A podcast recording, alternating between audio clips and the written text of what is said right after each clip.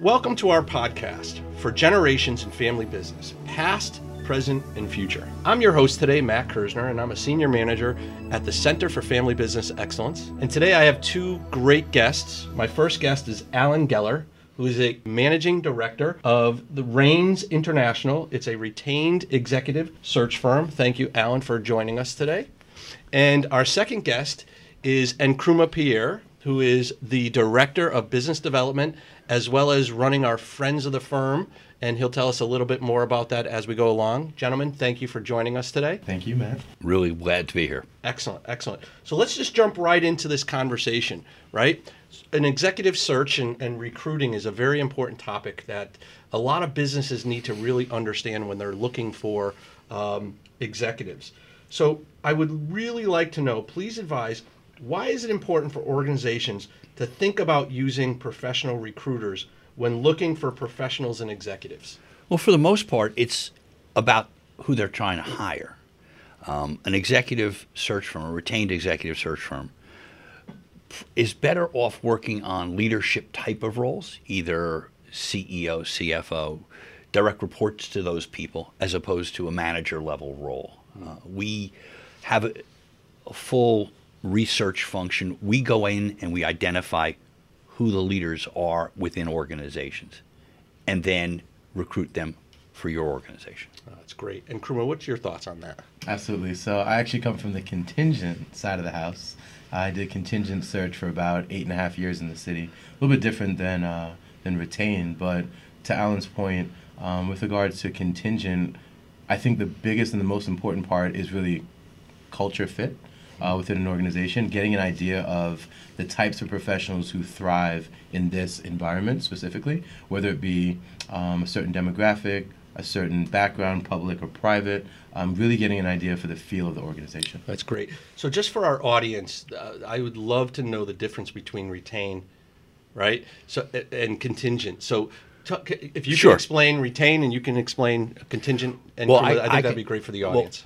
a retained firm works with a retainer. So a fee is established in advance, and our fee is one third of the first year's annual estimated compensation, which reads cash, no equity or things of that nature.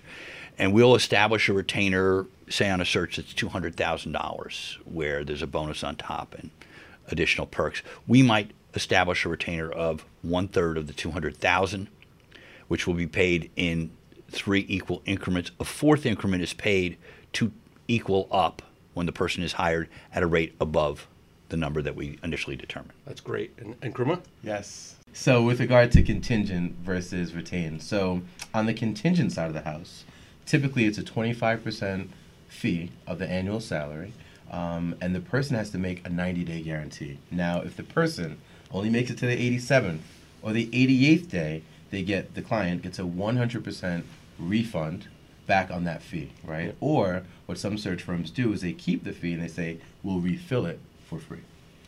One of the when we're talking about differences, Sure. so with a retained firm, our guarantee is a year. And when you're talking about more senior level people, sometimes it takes a little bit longer to figure it out. Sure. Other than, you know, 60 or 90 days. In addition, if for some reason the firm changes their mind as to what needs to get done, whether there somebody walks in and that you hire them, we stop and your obligation is only for time spent. The other piece that's different is we're looking for people who are not actively looking for jobs, people who are happy in their role. And the idea is that maybe somebody can make you happier. So, Alan, that raises the next question here. And that's how do you source your candidates? We'll use, utilize three methods. On February 1st, 2019, we will be celebrating 50 years. Oh, congratulations. We have a database that exceeds several hundred thousand candidates. So that certainly is always the first piece of every search. The second piece is what I call the usual suspects. Since we've been doing searches for so many years that are similar, we have a list of candidates that become wonderful referral sources. You know, um, reliable sources are critical. One of the things, because we've been around so long, and, and we're, we're a very sizable firm, we have 27 consultants and offices in New York, Boston, San Francisco, and Bentonville, Arkansas. So that's the first and the second piece. The third piece is what I call the original search, where we identify companies that have similarities, similarities to the hiring company, multi billion dollar multinational global consumer products, or a privately held $200 million company. Well, the CFO at that company is going to do the same thing as the CFOs at all the other two, three, four hundred million dollar companies. So we're going to source those people That's to great. identify potential fits in terms of technical, and then the interview process starts. Excellent. So, Nkrumah, with friends of the firm, mm-hmm. how, how, how do you go about sourcing candidates and also working with recruiters? Absolutely. So it's a little bit different. So on the friends of the firm side, in order to be part of friends of the firm, you must be introduced by a partner or employee at Eisner Amper. That's first. Either you were a former client, um, a prospective client, and or a former employee, so an alum. That's how you get into the program. Um, with regard to recruiting, again, we're not a full-fledged recruiting firm, right? So we, you know, we're very transparent about that. Um, we're more like the facilitators, if you will. So we have this database of about 4,000 CFOs and controllers nationally, um, and then we have positions that get posted on our Friends of the Firm website, where you know it's a public site, but it's not publicly um, advertised, if you will. So the folks that know about it can access it. Um, we have about 60 to 70 jobs at any given time. And candidates who are part of the Friends of the Firm program can actually go on the website, apply directly to the hiring manager, send their resume directly, and kind of copy us. Now, the way we work with search firms such as Raines International and others is that we allow the search firm to actually post the job on our Friends of the Firm site. Resumes will go directly to the search um, firm professional for example, Alan, and the resume will go directly to him. And if he wants to submit that candidate for a job, he can. Mm-hmm. We ask for no commission fees, no part of the fee. Our only ask is if you place one of our friends of the firm members, that you let us know. And the beauty of it is, we're basically banking on the goodwill, right? The mm-hmm. goodwill of getting someone an introduction or an opportunity to um, interview for a job.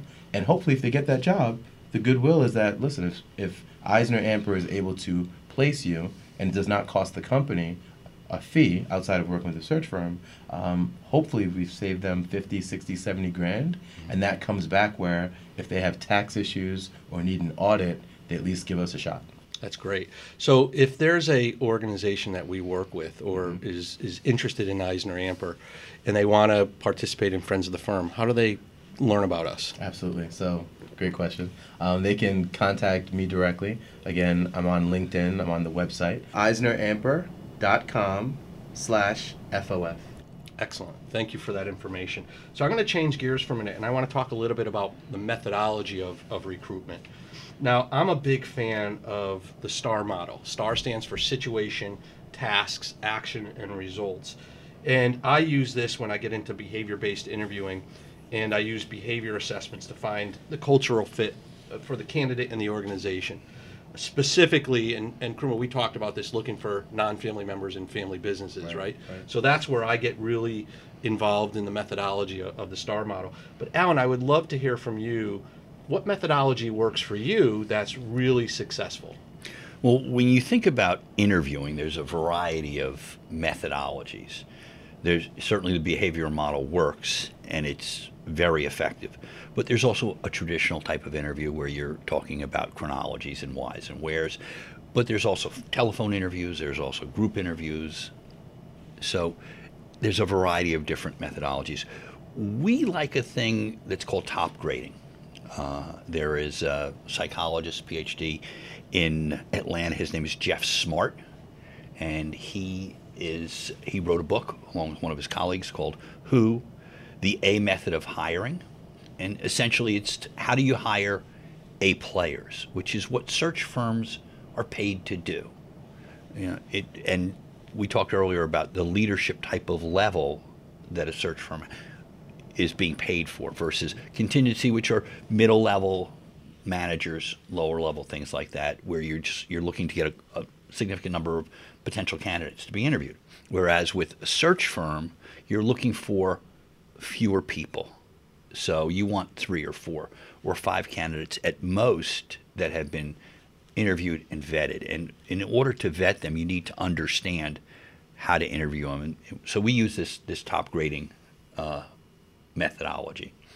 Uh, he wrote a book. I'm not going to plug it here, but it's you, when you do the whole thing, their method, it's seven hours. And they get paid about $10,000 a pop to interview candidates, final candidates for companies. A good friend of mine was spent a full day down in Atlanta interviewing with these guys. Mm-hmm. And they very specific about how they interview, what the questions are, and so on. And we use that methodology primarily. Excellent. Thank you. So, another thing I want to kind of touch upon here is what are some of the pitfalls organizations should look for when seeking candidates? Right? What what should they be looking for to make sure they don't hire? I'm going to use the word a lemon or a lime or a lime. We're trying to be fully diverse here. Um, becoming too enamored of credentials and image and employment history without focusing on the individual for the fit is really the issue. When you get somebody who is working at a top tier company who has credentials from Ivy League schools and top 10 MBA, your your assumption is well they're really smart and they work really hard and so on and that's probably correct. But you also have to evaluate who they are as an individual in order to see if they fit in, into the company. When you're talking about mid-size or family businesses, people like that can upset apple carts mm-hmm. because they have to be able to read the room. And sometimes, you know, the first generality you got to accept is that there's no generalities that are generally acceptable. But with that said, you have to be careful about being becoming enamored of where they're from or who they work for or where they're educated. That's a good point. I think another piece is not being afraid of the jumpy candidate. And the reason I say that, um, when I say jumpy, meaning every year the person has had a new job, right? Now, I'm not saying that's not a red flag because sometimes it is, but you also have to remember that different people thrive in different environments. I'll use myself as an example, right? In the first part of my professional career, the first five to six years, I jumped around quite a bit.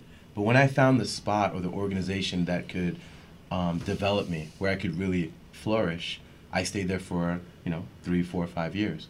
My point is, yes, if you have a new job every single year, yes, red flag, be aware of that.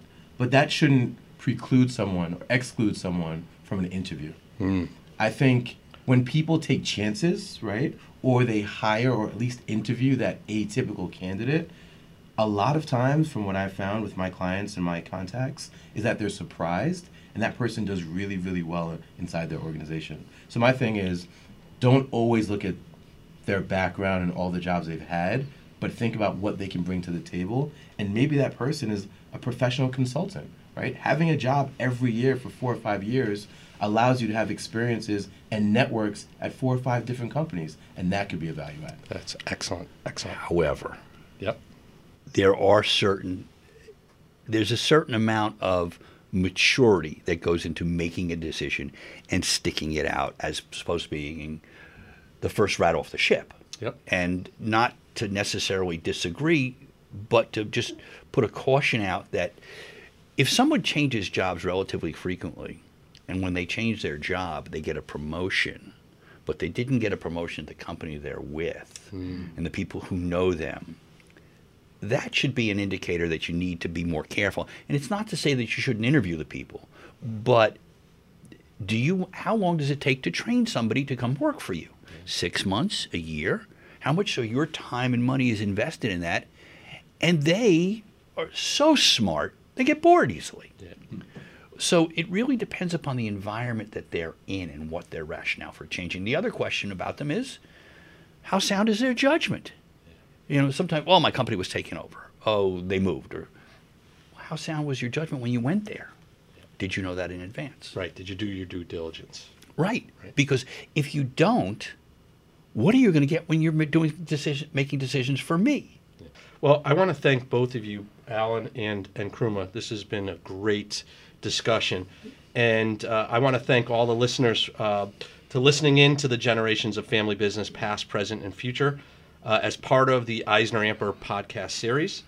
If you have any questions or if there's any topic you'd like for us to cover, please email us at contact at eisneramper.com.